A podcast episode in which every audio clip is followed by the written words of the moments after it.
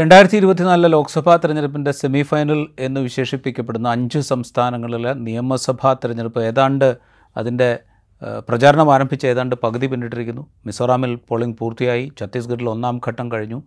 മധ്യപ്രദേശിലെ മധ്യപ്രദേശിലെ ഒറ്റഘട്ടത്തിലാണ് പോളിംഗ്. മധ്യപ്രദേശിലെ ആ വോട്ടെടുപ്പും ഛത്തീസ്ഗഡിലെ രണ്ടാം ഘട്ടവും നവംബർ പതിനേഴിന് നടക്കാൻ പോകുന്നു. തുടർന്ന് രാജസ്ഥാനിലും തെലങ്കാനയിലും പോളിംഗ് നടക്കും. അപ്പോൾ ഈ പ്രചാരണത്തിന്റെ മധ്യത്തിൽ പ്രചാരണം ഇങ്ങനെ ഊർജിതമായതിന്റെ നടുക്ക് എന്താണ് ഈ സംസ്ഥാനങ്ങളിലെ സ്ഥിതി എന്ന് പരിശോധിക്കുകയാണ് ഇൻസൈറ്റ് ഇന്ന്. നമുക്കിപ്പോൾ ഉള്ളത് ഡൽഹിയിൽ നിന്ന് സീനിയർ മാധ്യമ പ്രവർത്തകൻ പ്രശാന്താണ്. സ്വാഗതം ഇൻസൈറ്റിലേക്ക്. ഈ അഞ്ച് സംസ്ഥാനങ്ങളിലെ തെരഞ്ഞെടുപ്പിൽ ഛത്തീസ്ഗഡിലെ ഒന്നാം ഘട്ടം കഴിഞ്ഞു മിസോറാമിലെ പോളിംഗ് പൂർത്തിയായി.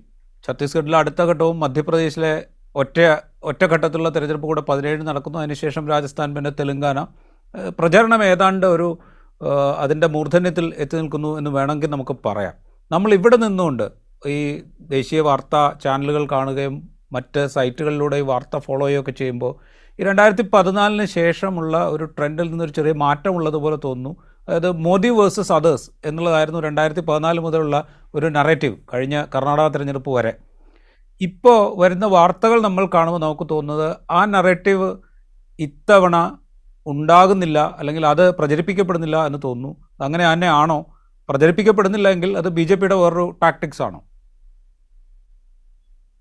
അല്ല രാജു എനിക്ക് ഇപ്പം ഈ അസംബ്ലി ഇലക്ഷനിലാണ് ഇപ്പം ചൂടുപിടിച്ച് ചൂട് പിടിച്ച് നിൽക്കുന്നത്. അപ്പൊ അതിന്റെ ഒരു ക്യാമ്പയിൻ അങ്ങനെ തീവ്ര തീവ്ര രൂപത്തിലേക്ക് വരികയാണ്. അപ്പൊ അത് നോക്കുമ്പം ബി ജെ പി ഇപ്പോഴും മുന്നോട്ട് വെക്കുന്നത് മോഡിയെ തന്നെയാണ്. മോഡിയുടെ ഒരു പേസ് തന്നെയാണ് ബി ജെ പി മുന്നോട്ട് വെക്കുന്നത്. അതായത് ഇപ്പം മധ്യപ്രദേശിൽ അവർ ബി ജെ പി പുറത്ത് ഇറക്കിയ പ്രകടന പത്രികയ്ക്ക് തന്നെ മോഡിയുടെ വാഗ്ദാനങ്ങൾ എന്നാണ് ആ പ്രകടന സംസ്ഥാന അസംബ്ലി ഇലക്ഷനുള്ള പ്രകടന പത്രികയാണ്. പക്ഷേ മോഡിയുടെ വാഗ്ദാനങ്ങൾ എന്നാണ് ആ പ്രകടന പത്രികയ്ക്ക് അവർ പേര് കൊടുത്തിരിക്കുന്നത് അപ്പോൾ അതിപ്പോൾ ഛത്തീസ്ഗഡിലായാലും രാജസ്ഥാനിലായാലും ഒക്കെ തന്നെ മോഡിയെ മുന്നിൽ നിർത്തിക്കൊണ്ട് തന്നെയാണ് ഈ ബി ജെ പി നല്ല രീതിയിൽ മുന്നോട്ട് വന്നതാണ്. രണ്ട് മൂന്ന് യോഗങ്ങൾ ഇന്ത്യ കൂട്ടായ്മയുടെ രണ്ട് മൂന്ന് യോഗങ്ങൾ ചേർന്നിരുന്നു. അപ്പോൾ ഈ ഇന്ത്യ കൂട്ടായ്മയുടെ ഒരു വികാരം അസംബ്ലി ഇലക്ഷനിൽ കൂടി പ്രതിഫലിക്കുമെന്ന രീതിയിൽ രാഹുൽ ഗാന്ധി പറഞ്ഞിരുന്നു. പക്ഷേ ദൗർഭാഗ്യവശാൽ കോൺഗ്രസിന്റെ കോൺഗ്രസിന് സംസ്ഥാന തലത്തിലെ കോൺഗ്രസ് നേതൃത്വത്തിന് ആ ഒരു ഇന്ത്യ കൂട്ടായ്മയുടെ നീതി പുലർത്താൻ ദൗർഭാഗ്യ ദൗർഭാഗ്യവശാൽ കഴിഞ്ഞിട്ടില്ല ഏറ്റവും നല്ല ഉദാഹരണം മധ്യപ്രദേശാണ്. കാരണം മധ്യപ്രദേശ് യു പിയുമായി അതിന് പങ്കിടുന്ന ഒരു സംസ്ഥാനമാണ്. അതിർത്തി മേഖലകളിൽ സമാജ്വാദി പാർട്ടിക്ക് സ്വാധീനമുള്ള സ്ഥലങ്ങളുണ്ട്. അവർക്കൊരു സിറ്റിംഗ് എം എൽ എയും ഉണ്ട് അപ്പോൾ അവർ അഞ്ച് സീറ്റെങ്കിലും കോൺഗ്രസിനോട് ആവശ്യപ്പെട്ടിരുന്നു. അങ്ങനെയെങ്കിലും ഒരു ധാരണയിൽ മത്സരിക്കാവുന്നത്. കാരണം അവർക്ക് സ്വാധീനമുള്ള അഞ്ചാറ് മണ്ഡലങ്ങൾ ആ മേഖലയിലുണ്ട്. പക്ഷേ സംസ്ഥാന കോൺഗ്രസ് നേതൃത്വം അത്തരമൊരു സഖ്യ ചർച്ചകൾക്ക് വേണ്ടത്ര ഗൗരവം കൊടുത്തില്ല. കേന്ദ്ര നേതൃത്വം താല്പര്യം കാട്ടിയിരുന്നു എന്ന് പറയപ്പെടുന്നു. പക്ഷേ സംസ്ഥാന നേതൃത്വം കമൽനാഥിന്റെയും മറ്റ് ദിഗ്വിജയ് സിംഗ് അടങ്ങുന്ന ആ ഒരു സംസ്ഥാന നേതൃത്വം ആ നിലയിൽ ഒരു താല്പര്യം എടുക്കാതിരിക്കുകയും എസ് പി വേറിട്ട് മത്സരിക്കുന്ന ഒരു സ്ഥിതി ഉണ്ടായി അതേപോലെ തന്നെയാണ് രാജസ്ഥാനിൽ നമുക്ക് കാണാം. രാജസ്ഥാനിൽ ഇപ്പോൾ ഇന്ത്യ കൂട്ടായ്മയിൽപ്പെടുന്ന സി പി എമ്മിന് അവിടെ രണ്ട് സീറ്റുകളുണ്ട്. ഇന്ത്യ കൂട്ടായ്മയോട് സഹകരിക്കാൻ സാധ്യതയുള്ള മറ്റ് ചില ചെറിയ പാർട്ടികൾക്ക് അവിടെ സീറ്റുകളുണ്ട്. എന്നാൽ ഈ പാർട്ടികളെയൊക്കെ ഒന്ന് രാജസ്ഥാനിൽ ഏകോപിപ്പിക്കാനും അവിടുത്തെ കോൺഗ്രസ് നേതൃത്വത്തിന് കഴിഞ്ഞില്ല. സി പി എം ഇപ്പോൾ തനിച്ച് മത്സരിക്കുകയാണ്. ഭാരതീയ ട്രൈബൽ പാർട്ടി ഗുജറാത്തിനോട് ചേർന്നുള്ള മേഖലകളിൽ സ്വാധീനമുള്ള പാർട്ടി തനിച്ച് മത്സരിക്കുകയാണ്. അപ്പോൾ അങ്ങനെ ഈ സംസ്ഥാനങ്ങളിൽ ദേശീയതലത്തിൽ രൂപപ്പെട്ട ഈ ഇന്ത്യ കൂട്ടായ്മയോട് ഒരു നീതി സംസ്ഥാനങ്ങളിൽ പുലർത്താൻ കോൺഗ്രസ് നേതൃത്വത്തിന് കഴിഞ്ഞിട്ടില്ല. അപ്പോൾ ഒരു ഭാഗത്ത് മോഡിയെ മാത്രം മുന്നിൽ നിർത്തി ബി ജെ പി അവരുടെ പ്രചാരണ പ്രവർത്തനങ്ങൾ ഏകോപിപ്പിക്കുകയാണ്. മറുഭാഗത്ത് ഈ പറയുന്ന കോൺഗ്രസ് അവ അവരുടെ സംസ്ഥാന നേതാക്കളെ തന്നെ വിശ്വാസമർപ്പിച്ച് മധ്യപ്രദേശിലാണെങ്കിൽ കമൽനാഥിനെയും രാജസ്ഥാനിൽ അശോക് ഗെഹ്ലോട്ടിനെയും ഛത്തീസ്ഗഡിൽ ഭൂപേഷ് ബാഗലിനെയും വിശ്വാസമർപ്പിച്ച് മുന്നോട്ട് നീങ്ങുന്ന ഒരു കാഴ്ചയാണ് ഇപ്പോൾ കാണുന്നത്. പക്ഷേ നമ്മളത് പറയുമ്പോൾ ഈ കർണാടക നമ്മുടെ മുമ്പിൽ ഒരു ഉദാഹരണമായിട്ടുണ്ട്. കർണാടകയിൽ ഇതേപോലെ കോൺഗ്രസ് അവരുടെ പ്രാദേശിക നേതൃത്വത്തെ വളരെയധികം വിശ്വസിച്ച് അവരെ ശാക്തീകരിച്ചുകൊണ്ട് തെരഞ്ഞെടുപ്പിനെ നേരിടുകയും പ്രാദേശിക വിഷയങ്ങളിൽ ഊന്നിക്കൊണ്ടുള്ള ഒരു തെരഞ്ഞെടുപ്പ് പ്രചരണം നടത്തുകയും ചെയ്തു. അതിന്റെ ഫലം തെരഞ്ഞെടുപ്പ് കഴിഞ്ഞപ്പോൾ കോൺഗ്രസ് നേടുന്ന ഒരു കാഴ്ച നമ്മൾ കണ്ടു. ഇതേ അവസ്ഥ ഈ പറയുന്ന ഇന്ത്യ സഖ്യത്തോട് നീതി പുലർത്താൻ കോൺഗ്രസ് ശ്രമിക്കുന്നില്ലെങ്കിൽ പോലും ഇതേ അവസ്ഥ മധ്യപ്രദേശിലും ഛത്തീസ്ഗഡിലും രാജസ്ഥാനിലും കോൺഗ്രസ് പ്രതീക്ഷിക്കുന്നുണ്ടോ. പ്രത്യേകിച്ച് ബി ജെ പിയുടെ ഭാഗത്തുനിന്ന് മോദിയെ ഫോക്കസ് ചെയ്തിട്ടാണ് ഇത്തവണയും പ്രചാരണം എന്ന് പ്രശാന്ത് ചൂണ്ടിക്കാണിച്ചു. പക്ഷെ പ്രാദേശിക തലത്തിൽ അവരാരെയും ഉയർത്തിക്കാണത്തില്ല മധ്യപ്രദേശിൽ സിറ്റിംഗ് മുഖ്യമന്ത്രിയായിരിക്കുന്ന ശിവരാജ് സിംഗ് ചൗഹാനെ പോലും അവർ അടുത്ത മുഖ്യമന്ത്രി പദത്തിലേക്ക് ഉയർത്തിക്കാട്ടാത്തൊരു സാഹചര്യമുണ്ടല്ലോ. അല്ല കർണാടകയിൽ കർണാടകയിലെ അവസ്ഥ അവിടെ കോൺഗ്രസ് പ്രതിപക്ഷമായിരുന്നു.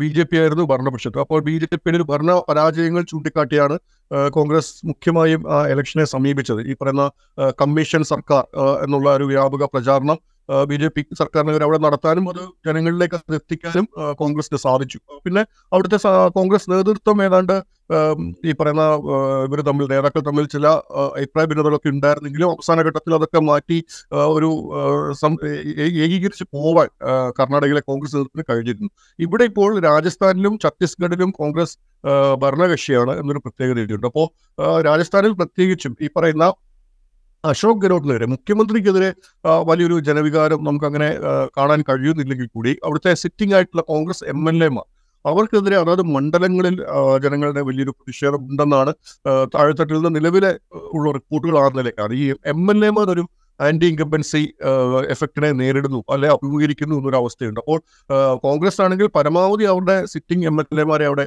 സ്ഥാനാർത്ഥികളാക്കേണ്ടി വന്നു. എന്നാൽ കാരണം ഈ പറയുന്ന ഗലോട്ട് സച്ചിൻ പൈലറ്റ് ഒരു ഒരു മുറുകിയ ഘട്ടത്തിൽ ഗലോട്ടിനൊപ്പമാണ് ഭൂരിപക്ഷം എം എൽ എമാരെ നിലയുറപ്പിച്ചത്. അവസാനം ഗലോട്ടിനെ ഈ പറയുന്ന പോലെ എ സി സി പ്രസിഡന്റ് ആക്കാനൊരു നീക്കം നടന്നപ്പോഴും അതിനെ തടഞ്ഞതും അദ്ദേഹത്തിന്റെ വിശ്വസ്തരായ എം എൽ എമാരാണ് ഭൂരിഭാഗം എം എൽ എമാർ കൂടെ അപ്പോൾ ആ ഘട്ടത്തിൽ ഗലോട്ട് നൽകിയ ഉറപ്പ് നിങ്ങൾക്ക് എല്ലാവർക്കും അടുത്ത ഇലക്ഷനിൽ സീറ്റ് ഉണ്ടാകും എന്നാണ്. അപ്പോൾ ഈ ജന വിരോധം ഏറ്റുവാങ്ങുന്ന സിറ്റിംഗ് എം എൽ എമാർക്ക് പോലും സീറ്റ് നൽകാൻ ഗലോട്ടിന് നിർബന്ധം പിടിക്കേണ്ട ഒരു സ്ഥിതി ഉണ്ടായി അവർക്കൊക്കെ ഏതാണ്ട് ഒന്നോ രണ്ടോ സിറ്റിംഗ് എം എൽ എമാരെ മാത്രമാണ് മാറ്റി നിർത്തിയിരിക്കുന്നത്. ബാക്കി എല്ലാവരും മത്സരരംഗത്തുണ്ട്. അപ്പോൾ ആ അങ്ങനെ ഒരു പ്രതിസന്ധി രാജസ്ഥാനിൽ കോൺഗ്രസ് അഭിമുഖീകരിക്കുന്നുണ്ട്. മറുവശത്ത് പക്ഷേ ഛത്തീസ്ഗഡിൽ അത്രത്തോളം അങ്ങനെ ഒരു വികാരം പ്രകടമല്ല. അവിടെ ഏറെക്കുറെ കോൺഗ്രസിന്റെ ഒരു മുൻതൂക്കം ഇപ്പോഴും നിലനിൽക്കുന്നുണ്ട്. മധ്യപ്രദേശിലും ഈ പറയുന്ന പോലെ കർണാടകയ്ക്ക് സമാനമായ ഒരു സാഹചര്യമുണ്ട്. പക്ഷെ എന്നാൽ കൂടി ഈ പറയുന്ന സമാന ആ, കൂടുതൽ മെച്ചം കോൺഗ്രസിന് നേടാൻ കഴിയുമായിരുന്നു.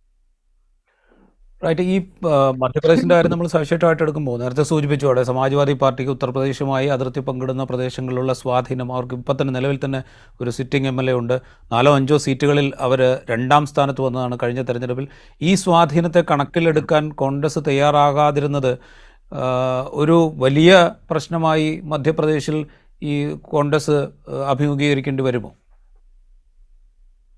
അല്ല ഈ പറയുന്ന അതായത് ഞാൻ മനസ്സിലാക്കുന്നത് രാജസ്ഥാനിലാണെങ്കിലും മധ്യപ്രദേശിലാണെങ്കിലും നല്ല ഒരു ഏറ്റുമുട്ടലാണ് നടക്കുന്നത്. ബി ജെ പി അല്പം പോലും പിന്നിലല്ല മധ്യപ്രദേശിൽ നമുക്ക് പറയാം. അതായത് അവിടെ ശിവരാജ് സിംഗ് ചൗഹാനെ ബി ജെ പി നേതൃത്വം മുന്നിൽ നിർത്തുന്നില്ല. എങ്കിൽ പോലും അദ്ദേഹത്തെ പൂർണമായി മാറ്റി നിർത്താൻ അവർക്ക് സാധിക്കുന്നുമില്ല. അദ്ദേഹം ഏറ്റവും അവസാനം വനിതകൾക്കായി പ്രത്യേക പ്രഖ്യാപിച്ച പദ്ധതിയൊക്കെ വലിയ തോതിൽ വോട്ടർമാരെ സ്വാധീനിച്ചിട്ടുമുണ്ട്. അപ്പോൾ ആ നിലയിൽ ഒരു നെക്ക് ടു നെക്ക് ഫൈറ്റ് നടക്കുമ്പോൾ കോൺഗ്രസ് ചെയ്യേണ്ടിയിരുന്നത് മറ്റു പാർട്ടികളെ കൂടി ചേർത്ത് പിടിക്കുക എന്നതായിരുന്നു. ആ ഒരു തന്ത്രം അവർക്ക് പറ്റിയില്ല. കാരണം അതിനൊരു പ്രധാന കാരണം ഈ പറയുന്ന അതാത് മേഖലകളിലെ പ്രാദേശിക കോൺഗ്രസ് നേതാക്കളുണ്ട്. അവരൊക്കെ സീറ്റ് കാംക്ഷിക്കുന്നവരും അവരൊക്കെ കോൺഗ്രസിന് പണം മുടക്കുന്നവരും ഒക്കെയാണ്. അപ്പോൾ അവരെ മാറ്റി നിർത്താൻ നേതാക്കൾക്ക് കഴിയുന്നില്ല എന്നൊരു അവസ്ഥയുണ്ട്. അതാണ് മധ്യപ്രദേശിലും രാജസ്ഥാനിലും ഒക്കെ പ്രകടമായത്. ആയിട്ട് ഈ ഈ തെരഞ്ഞെടുപ്പിലേക്ക് വരുമ്പോൾ നേരത്തെ ഉണ്ടായിരുന്ന പ്രചാരണ വിഷയങ്ങൾക്കുപരിയായി മറ്റു ചില പുതിയ വിഷയങ്ങൾ പ്രതിപക്ഷ സഖ്യം ഇന്ത്യ സഖ്യം തന്നെ ഉയർത്തിക്കൊണ്ടുവരികയും കോൺഗ്രസ് അതിനെ പിന്തുണയ്ക്കുകയും ചെയ്യുന്ന കാഴ്ച നമ്മൾ കണ്ടു.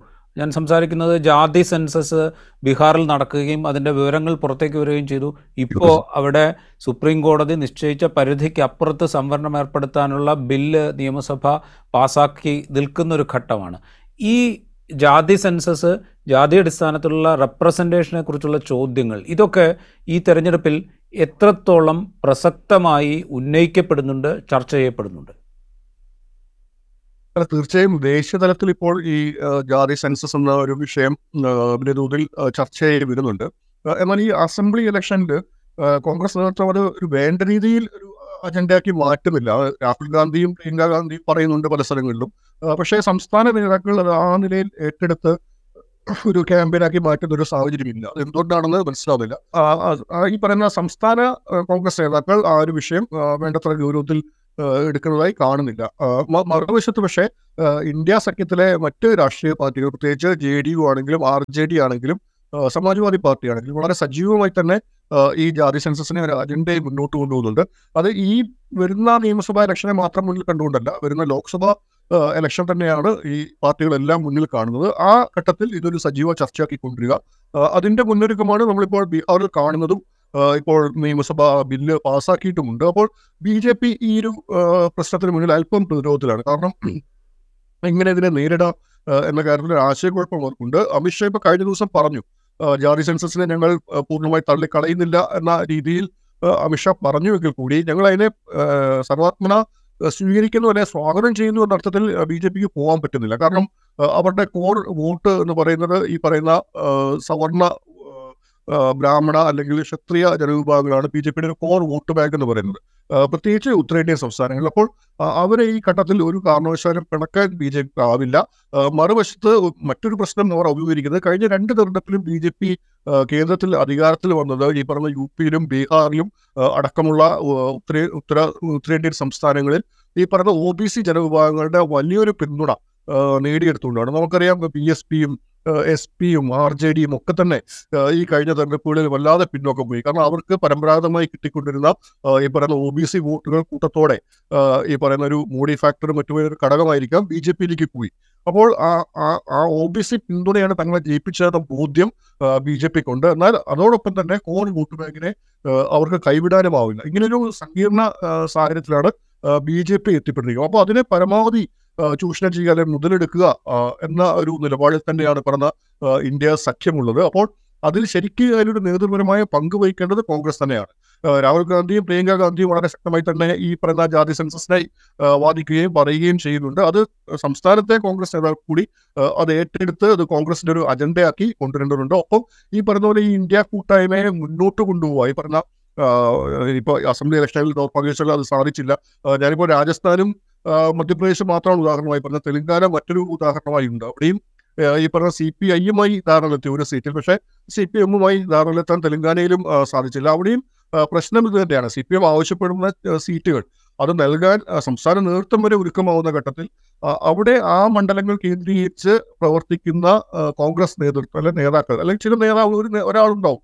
അവിടെ ടിക്കറ്റ് ആഗ്രഹിക്കുന്ന ഒരു നേതാവ് ഉണ്ടാവും അദ്ദേഹം വളരെ പെട്ടെന്ന് ഈ നേതൃത്വവുമായി ഇടയുന്ന ഒരു സാഹചര്യം ഉണ്ടാകുന്നു അപ്പോൾ ഈ വ്യക്തി എന്ന് പറയുന്നത് കോൺഗ്രസിന് വലിയ തോതിൽ ഫണ്ട് നൽകുന്ന ഒരു വ്യക്തി കൂടിയാവുമ്പോൾ ആ, അദ്ദേഹത്തിന്റെ ആ ഒരു എന്താ പറയാ ആ ഒരു ഡിമാൻഡിനെ തള്ളിക്കളയാൻ കോൺഗ്രസ് നേതൃത്വത്തിന് സാധിക്കാതെ പോകുന്നു. അപ്പോൾ അവർ മറ്റൊരു മണ്ഡലം എന്ന നിലയിൽ മാറ്റി മാറ്റി പറയുന്ന ഒരു സാഹചര്യം ഉണ്ടാകുന്നു അപ്പോഴാണ് സി പി എം തനിച്ച് മത്സരിക്കാം എന്നൊരു നിലപാടിലേക്ക് പോകുന്നത്. അപ്പോൾ ഈ പറയുന്ന പ്രാദേശികമായ പല കാരണങ്ങളാലും താഴെത്തട്ടിൽ ഈ പറയുന്ന ഇന്ത്യ കൂട്ടായ്മ എന്ന ഒരു സ്പിരിറ്റ് ഉൾക്കൊണ്ട് പോവാൻ കോൺഗ്രസിന് സാധിക്കുന്നില്ല. അപ്പോൾ അത് മറുഭാഗത്ത് ബി ജെ പി വലിയ ആയുധമാക്കുന്നുമുണ്ട്. ഇവർ ഇന്ത്യ കൂട്ടായ്മ എന്നുള്ളത് ഇപ്പോൾ തന്നെ ഏതാണ്ട് തകർന്നുപോയി പൊളിഞ്ഞുപോയി ഇവർ വെറും അധികാരത്തിന് വേണ്ടി മാത്രം ഒന്നിക്കുന്നവരാണ്. എന്ന തരത്തിൽ ബി ജെ പി അമിത്ഷാ ആണെങ്കിലും മോഡിയാണെങ്കിലും ഒക്കെ തന്നെ ആ നിലയിൽ പ്രചാരണം ആരംഭിക്കുകയും ചെയ്തു. അപ്പോൾ അത്തരമൊരു സാഹചര്യം ഒഴിവാക്കാൻ കോൺഗ്രസ് നേതൃത്വം ശ്രമിക്കേണ്ടതായിരുന്നു. ഇപ്പോൾ അസം നിതീഷ് കുമാർ തന്നെ അതിനെ തുറന്ന് വിമർശിക്കേണ്ടതായി വന്നു. കോൺഗ്രസിന് ഇപ്പോൾ അസംബ്ലി ഇലക്ഷൻ മാത്രമാണ് താല്പര്യം. അല്ലാതെ ഇന്ത്യ കൂട്ടായ്മയുടെ ഒരു ആത്മാർത്ഥത അവർ കാട്ടുന്നില്ല എന്ന നിതീഷ് കുമാറിന് പറയേണ്ടതായും വന്നു. അപ്പോൾ ഈ ഇലക്ഷന് ശേഷമാണെങ്കിൽ കൂടി കോൺഗ്രസ് വലിയ തോതിൽ ഒരു തിരുത്തൽ നടത്തുകയും വളരെ വേഗത്തിൽ തന്നെ ഇന്ത്യ കൂട്ടായ്മയുടെ അടുത്ത യോഗം വിളിച്ചു ചേർക്കുന്ന അടക്കമുള്ള നടപടികളിലേക്ക് കടക്കുകയും വേണം. അതല്ലെങ്കിൽ ഈ പറയുന്ന പോലെ ദേശീയ തലത്തിലൊരു പ്രതിപക്ഷ കൂട്ടായ്മ എന്നത് അസാധ്യമാവുന്ന സാഹചര്യമാകും. പ്രത്യേകിച്ച് അഖിലേഷ് യാദവ് വളരെ കടുത്ത ഭാഷയിൽ കോൺഗ്രസിനെതിരെ വിമർശനവുമായി രംഗത്ത് വന്നിട്ടുണ്ട്.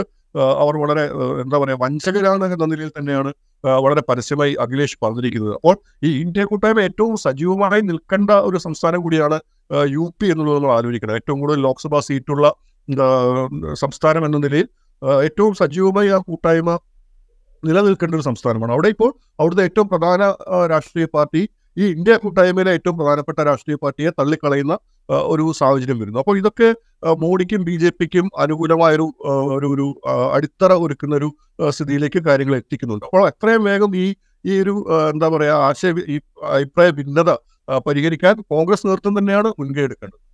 റൈറ്റ്.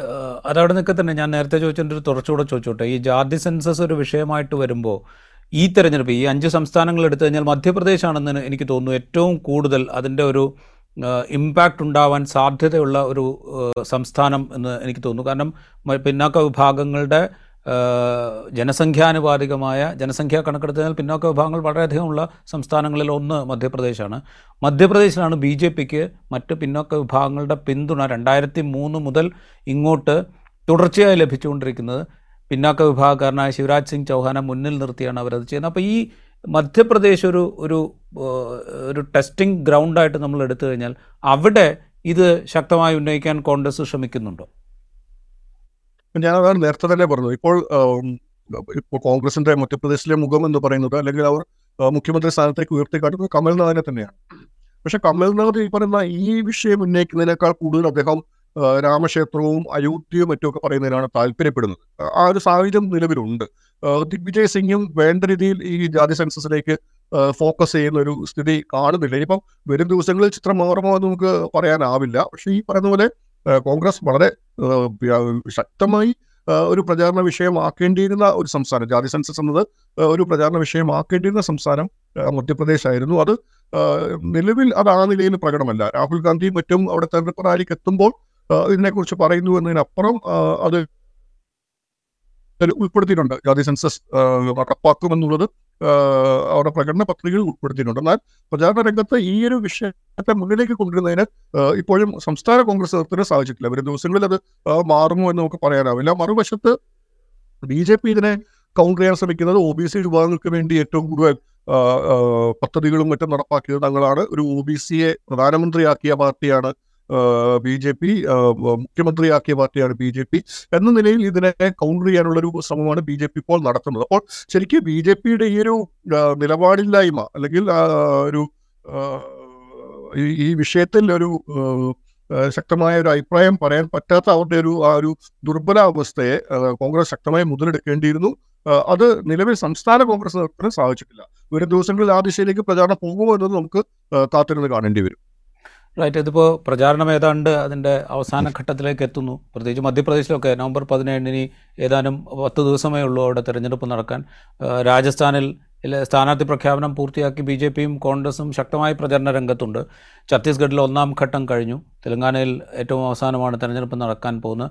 ഡൽഹിയിൽ ഇരുന്ന് ഇതിനെ വിശകലനം ചെയ്യുമ്പോൾ അല്ലെങ്കിൽ ഈ വാർത്തകളെ സൂക്ഷ്മമായി കാണുമ്പോൾ അവിടെയുള്ള ആളുകളുമായിട്ട് മധ്യപ്രദേശിലെയും രാജസ്ഥാനിലെയും ആളുകളൊക്കെ ആയിട്ട് കമ്മ്യൂണിക്കേറ്റ് ചെയ്യുമ്പോൾ അവിടുത്തെ മാധ്യമപ്രവർത്തകരുമായിട്ടൊക്കെ കമ്മ്യൂണിക്കേറ്റ് ചെയ്യുമ്പോൾ ഈ തെരഞ്ഞെടുപ്പ് മത്സര രംഗം എത്രത്തോളം എത്രത്തോളം ചൂടുപിടിച്ചതാണ് കോൺഗ്രസിന്റെ സാധ്യത എത്രത്തോളമാണ്? ബി ജെ പിയുടെ സാധ്യത എത്രത്തോളമാണ്? ഈ അവകാശവാദങ്ങൾക്കപ്പുറത്ത് ഗ്രൗണ്ടിൽ ഈ വിലക്കയറ്റം തൊഴിലില്ലായ്മ ഇത്തരം പ്രശ്നങ്ങൾ ചർച്ചയാവുന്നുണ്ടോ? എന്താണ് പ്രശാന്തിന് അവിടെ നിന്ന് പറയാൻ കഴിയുക?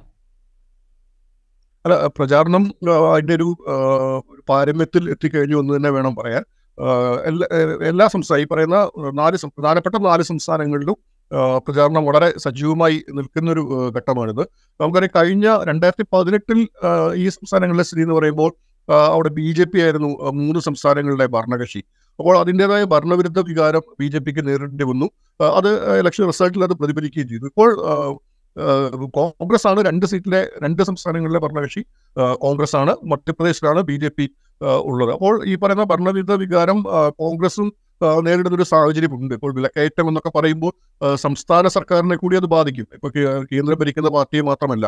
രാജസ്ഥാനിൽ ഈ സവോളയ്ക്ക് വില കയറുന്നത് അശോക് ഗെഹ്ലോട്ട് സർക്കാരിന് ഒരു പ്രതിസന്ധിയാണ്. ഛത്തീസ്ഗഡിൽ അത് ഭൂപേഷ് ബാഗേൽ സർക്കാരിന് ഒരു പ്രതിസന്ധിയാണ്. അപ്പോൾ അങ്ങനെ ഒരു ഭരണവിരുദ്ധ വികാരം ഈ പറയുന്ന രാജസ്ഥാനിൽ ഇപ്പോൾ കോൺഗ്രസ് നേരിടുന്ന ഒരു സ്ഥിതിയുണ്ട് ഛത്തീസ്ഗഡിൽ പക്ഷേ താരതമ്യേന കുറച്ചുകൂടി ഭദ്രമാണ് കോൺഗ്രസിന്റെ സ്ഥിതി എന്ന് പറയാം. മധ്യപ്രദേശിൽ ഈ പറയുന്ന പോലെ വളരെ കടുത്ത പോരാട്ടം തന്നെയാണ് നടക്കുന്നത്. എന്നാൽ കോൺഗ്രസ്സാണ് അല്പം കൂടി ഒരു മുൻതൂക്കം നമുക്ക് കാണാനാവുന്നത്. കാരണം ഒരു മുഖ്യമന്ത്രി സ്ഥാനത്തേക്ക് ഒരു മുഖം ആയി ആരെയും ഉയർത്തിക്കാട്ടാൻ ബി ജെ പി തയ്യാറായിട്ടില്ല. അത് ബി ജെ പി പ്രവർത്തകർക്കിടയിൽ ഒരു അവ്യക്തത സൃഷ്ടിച്ചിട്ടുണ്ട്. കേന്ദ്രത്തിൽ നിന്ന് കുറെ മന്ത്രിമാരെ ബി ജെ പി രംഗത്തിറക്കിയിരുന്നു.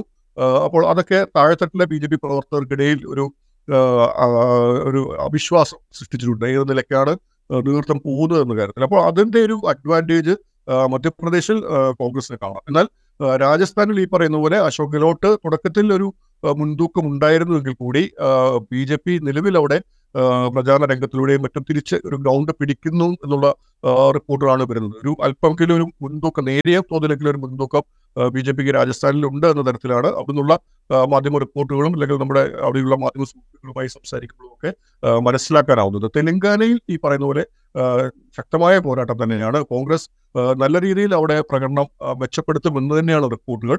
അപ്പോൾ അധികാരം ഏത് വിധേനയും നിലനിർത്താനുള്ള ആ ഒരു പെടാപ്പാടിലാണ് അവിടെ ബി ആർ എസ് പറയുന്ന ചന്ദ്രശേഖർ റാവുവിന്റെ പാർട്ടി. അദ്ദേഹം തുടർച്ചയായി അവിടെ പത്ത് വർഷമായി ആ സംസ്ഥാനം ഭരിച്ചുകൊണ്ടിരിക്കുകയാണ്. അപ്പോൾ അതിന്റെതായ ഒരു പ്രശ്നങ്ങൾ അദ്ദേഹവും അദ്ദേഹത്തിന്റെ ഗവൺമെന്റും നേരിടുന്നുണ്ട്. അദ്ദേഹത്തിന്റെ മകൾക്കെതിരായ ഇ ഡി കേസും മറ്റുമൊക്കെ അവിടെ വലിയ വിഷയമായിട്ടുണ്ട്. മറ്റു ചില അഴിമതി വിഷയങ്ങളും അവിടെ ഉയർന്നു വന്നിട്ടുണ്ട്. ആ നിലയിൽ ഒരു ജനവിരുദ്ധ വികാരം ഈ പറഞ്ഞ തെലുങ്കാനയിൽ ബി ആർ എസ് നേരിടുന്നുണ്ട് എന്ന് തന്നെ പറയണം. എന്നാൽ അവിടെ ഈ പറഞ്ഞ അവിടുത്തെ ഒരു മറ്റൊരു പ്രധാന പാർട്ടിയാണ് ഒവൈസിയുടെ എ എം ഐ എം.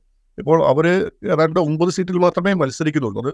അത് കൂടുതൽ സീറ്റുകളും ഹൈദരാബാദിലാണ്. അപ്പോൾ മറ്റ് മണ്ഡലങ്ങളിൽ ബി ആർ എസിന് പിന്തുണ കൊടുക്കുന്ന അല്ലെങ്കിൽ അത് അദ്ദേഹം പ്രഖ്യാപിക്കുക കൂടി ചെയ്തിട്ടുണ്ട്. അപ്പോൾ അത് ബി ആർ എസിന് ആശ്വാസകരമായ ഒരു ഘടകമാണ്. ഒരു ന്യൂനപക്ഷങ്ങളിൽ വിഭാഗത്തിന്റെ വോട്ട് തങ്ങൾക്ക് കിട്ടുമെന്ന പ്രതീക്ഷ ബി ആർ എസ് ഉണ്ട് എന്നാൽ അവിടെയും ശക്തമായ പോരാട്ടമാണ് അങ്ങനെ ഈ പറഞ്ഞ പ്രധാനപ്പെട്ട ഈ നാല് സംസ്ഥാനങ്ങളിലും ഒരു ഇഞ്ചോടിഞ്ച് മത്സരം തന്നെയാണ് നടക്കുന്നത്. ഈ പറഞ്ഞ പോലെ ഒരു സംസ്ഥാനം ഏതെങ്കിലും ഒരു പാർട്ടി തൂത്തുവാരുന്ന ഒരു സാഹചര്യം ഉണ്ടാവില്ല. കാരണം രണ്ടായിരത്തി മൂന്നിൽ നമുക്കറിയാമല്ലോ രാജസ്ഥാനിലൊക്കെ ബി ജെ പിയുടെ ഒരു വലിയ സ്വീപ്പായിരുന്നു ആയിരുന്നു. നൂറ്റി അറുപതിലേറെ സീറ്റ് നേടിയാണ് വിജയിച്ചത്. അപ്പൊ ആ നിലയിൽ ഒരു ഒരു സ്വീപ്പ് ഇത്തവണ ഈ നാല് സംസ്ഥാനങ്ങളിലും ഉണ്ടാവില്ല. ശക്തമായ പോരാട്ടം തന്നെയാണ് നാല് സംസ്ഥാനങ്ങളിലും ബി ജെ പിയും കോൺഗ്രസുമായി നടക്കുന്നത്. തെലങ്കാനയിൽ കോൺഗ്രസും ടി ആർ എസും ടി ആർ എസും തമ്മിൽ നടക്കുന്നത്. അവസാനം ഒറ്റ കാര്യം കൂടി. നമ്മുടെ ഈ മധ്യപ്രദേശിൽ ഒരു സവിശേഷമായ കാര്യം. ജ്യോതിരാദിത്യ സിന്ധ്യ ഫാക്ടറാണ് കഴിഞ്ഞ തവണ രണ്ടായിരത്തി പതിനെട്ടിൽ കോൺഗ്രസ് അധികാരത്തിൽ എത്തിയതാണ്. ജ്യോതിരാദിത്യ സിന്ധ്യയും കൂട്ടരും കൂറുമാറി അപ്പുറം ചേർന്നിട്ടാണ് അവിടെ ബി ജെ പി തിരിച്ച് അധികാരം പിടിക്കുന്നത്. ഇത്തവണ ഈ ജ്യോതിരാദിത്യ സിന്ധ്യ ഫാക്ടർ അത് എത്രത്തോളം കോൺഗ്രസ്സിന് വെല്ലുവിളി ഉണ്ടാക്കുന്നുണ്ട്? അതോ ഈ ജ്യോതിരാദിത്യ സിന്ധ്യ ഫാക്ടർ എന്നുള്ളത് ഏതാണ്ട് നിഷ്പ്രഭമായ അവസ്ഥയാണോ? ഏറെക്കുറെ അങ്ങനെ തന്നെയാണ് ശങ്കർ അതായത് ജ്യോതിരാദിത്യ സിന്ധ്യയുടെ മധ്യപ്രദേശിലെ ഒരു നിലനിൽപ്പ് തന്നെ അപകടത്തിലാകുന്ന ഒരു സ്ഥിതിയിലേക്ക് കാര്യങ്ങൾ പോവുകയാണ്. കാരണം ബി ജെ പിയും അദ്ദേഹത്തെ വേണ്ടത്ര ഗൗനിക്കുന്ന ഒരു സ്ഥിതി ആവുന്നില്ല അദ്ദേഹത്തിനൊപ്പം ഉണ്ടായിരുന്ന അണികളിൽ പലരും തിരിച്ച് കോൺഗ്രസിലേക്ക് മടങ്ങുന്ന ഒരു സാഹചര്യം ഉണ്ടായിരിക്കുന്നു. ഈ നിലയിൽ ഈ ആ, അദ്ദേഹത്തിന്റെ ശക്തി കേന്ദ്രമായി പറഞ്ഞ ഗുണ അടക്കമുള്ള ആ മേഖലകളിൽ ഗ്വാളിയ ആ ബെൽറ്റിൽ ശ- സിന്ധ്യയുടെ സ്വാധീനം ഇടിയുന്ന ഒരു കാഴ്ച തന്നെയാണ് നിലവിലുള്ളത്. അപ്പോൾ അങ്ങനെ ഒരു ഫാക്ടർ ഏതാണ്ട് ഇല്ല എന്ന് തന്നെ പറയാം. അപ്പൊ അങ്ങനെ അങ്ങനെ ഒരു ആശങ്ക കോൺഗ്രസ് നിർത്തുന്നില്ല കാരണം അദ്ദേഹത്തിന്റെ ഒപ്പം ഉണ്ടായിരുന്ന അല്ലെങ്കിൽ പഴയ കോൺഗ്രസ് അണികളിൽ നല്ലൊരു പങ്കും അത് തിരിച്ച് കോൺഗ്രസ് ക്യാമ്പിലേക്ക് തന്നെ മടങ്ങി വന്നിട്ടുണ്ട്. ഈ ഒരു തിരിച്ചറിവ് ബി ജെ പിക്കുമുണ്ട്. അതുകൊണ്ട് ജ്യോതിരാദിത്യ സിന്ധ്യയുടെ ഒരു ബാർഗെയിനിങ് കപ്പാസിറ്റി ബി ജെ പിക്കുള്ളിലും കുറഞ്ഞു നിൽക്കുകയാണ്. അപ്പോൾ അദ്ദേഹം അദ്ദേഹത്തിന്റെ രാഷ്ട്രീയ ജീവിതത്തിൽ ഒരു നിർണായക ഘട്ടത്തിലൂടെയാണ് നിലവിൽ ജ്യോതിരാദിത്യ സിന്ധ്യ കടന്നുപോയിരിക്കുന്നത്. ഒരു ഒറ്റ കാര്യം കൂടി. ഇപ്പോൾ ഭൂപേഷ് ബാഗലിന്റെ കാര്യം പറഞ്ഞു ഛത്തീസ്ഗഡിൽ കോൺഗ്രസിന്റെ മുൻതൂക്കം പറഞ്ഞു. ഇപ്പോൾ ഈ അവസാന ഘട്ടത്തിൽ വന്ന ഈ മഹാദേവ് ആപ്പ് ആരോപണവും ഇ ഡിയുടെ ഇ ഡി കേസെടുത്തിട്ടില്ല. പക്ഷേ ഇ ഡിയുടെ കുറ്റാരോപണങ്ങളും ഒക്കെ അത് ഛത്തീസ്ഗഡിലെ ബലാബലത്തെ സ്വാധീനിക്കാനിടയുണ്ടോ? അല്ല ഇപ്പോൾ കേന്ദ്ര ഏജൻസികളുടെ ഈ സമീപകാലത്തെ പ്രവർത്തന രീതികൾ ഏതാണ്ട് എല്ലാവർക്കും ജനങ്ങൾക്ക് അത് ഏറെക്കുറെ ബോധ്യപ്പെടുന്നുമുണ്ട്. പ്രത്യേകിച്ച് ഈ ഇലക്ഷൻ വരുന്ന ഘട്ടത്തിൽ മാത്രം ഈ പ്രതിപക്ഷ പാർട്ടി നേതാക്കളെ തെരഞ്ഞുപിടിച്ച് അവരെ ചോദ്യം ചെയ്യുന്ന വിധേയമാക്കുകയും മറ്റും ചെയ്യുന്നൊരു ഒരു പ്രവണത വർദ്ധിച്ചു വരികയാണ്. അപ്പോൾ അതുകൊണ്ട് തന്നെ ഈ പറയുന്ന ഈ ഇലക്ഷൻ അടുത്ത് വന്ന ഘട്ടത്തിലാണ് കോൺഗ്രസിന് ഇങ്ങനെ ഒരു വിഷയം സജീവമായി ഉയർത്താൻ കഴിഞ്ഞത്. ക്ഷമിക്കണം ബി ജെ പിക്ക് കഴിഞ്ഞത്. കാരണം അവരുടെ ഒരു അവസാന ആയുധം എന്ന നിലയിലാണ് അവരത് പയറ്റിയിട്ടുള്ളത്. പക്ഷേ അത് ഭൂപേഷ് ബാഗൽ അതിനെ നല്ല രീതിയിൽ തന്നെ കൗണ്ടർ ചെയ്തിട്ടുണ്ട്. അപ്പോൾ ഇതിനെ വേണ്ട വിധം ബന്ധിപ്പിക്കാൻ ബി ജെ പിക്ക് ഇപ്പോഴും കഴിഞ്ഞിട്ടില്ല. ഒരു പുകമുറ സൃഷ്ടിക്കുക എന്നതിനപ്പുറത്തേക്ക് പൂർണമായും വിശ്വസിക്കുന്ന തരത്തിലേക്ക് ഒരു വിഷയത്തെ അവതരിപ്പിക്കാൻ ബി ജെ പിക്ക് കഴിഞ്ഞിട്ടില്ല. മറിച്ച് അതിനെ ഫലപ്രദമായി പ്രതിരോധിക്കാൻ ഭൂപേഷ് ബാഗേലിന് സാധിക്കുകയും ചെയ്തിട്ടുണ്ട്. അതുകൊണ്ട് ആ, ഒരു വിഷയത്തിൽ മാത്രമായി ഭൂപേഷ് ബാഗേൽ ഏതെങ്കിലും രീതിയിൽ പിന്നോക്കം പോകുന്ന ഒരു സാഹചര്യം നിലവിൽ ഛത്തീസ്ഗഡിലില്ല മറിച്ച് അതല്ലാതെയുള്ള അദ്ദേഹത്തിന്റെ ഭരണപരാജയങ്ങൾ വീഴ്ചകൾ അതൊക്കെ താഴ്ന്നട്ടിൽ പല വിഷയങ്ങളും സജീവമായി ചർച്ചയിൽ നിൽക്കുന്നുമുണ്ട്. അതല്ലാതെ ഈ പറയുന്ന ഒരു കേന്ദ്ര ഏജൻസിയുടെ വേട്ടയാടലും മഹാദേവ് ആപ്പ് ആ ഒരു വിഷയവും മാത്രമായി ബാഗേലിനെ ഒരു പ്രതിരോധത്തിലാക്കുന്ന ഒരു സാഹചര്യം ഛത്തീസ്ഗഡിൽ കാണുന്നില്ല. റൈറ്റ് വളരെയധികം നന്ദി പ്രശാന്ത്. ഞങ്ങൾക്കൊപ്പം സമയം ചെലവഴിച്ചതിന്. ഇൻസൈറ്റിൽ മറ്റൊരു വിഷയവുമായി വീണ്ടും കാണാം.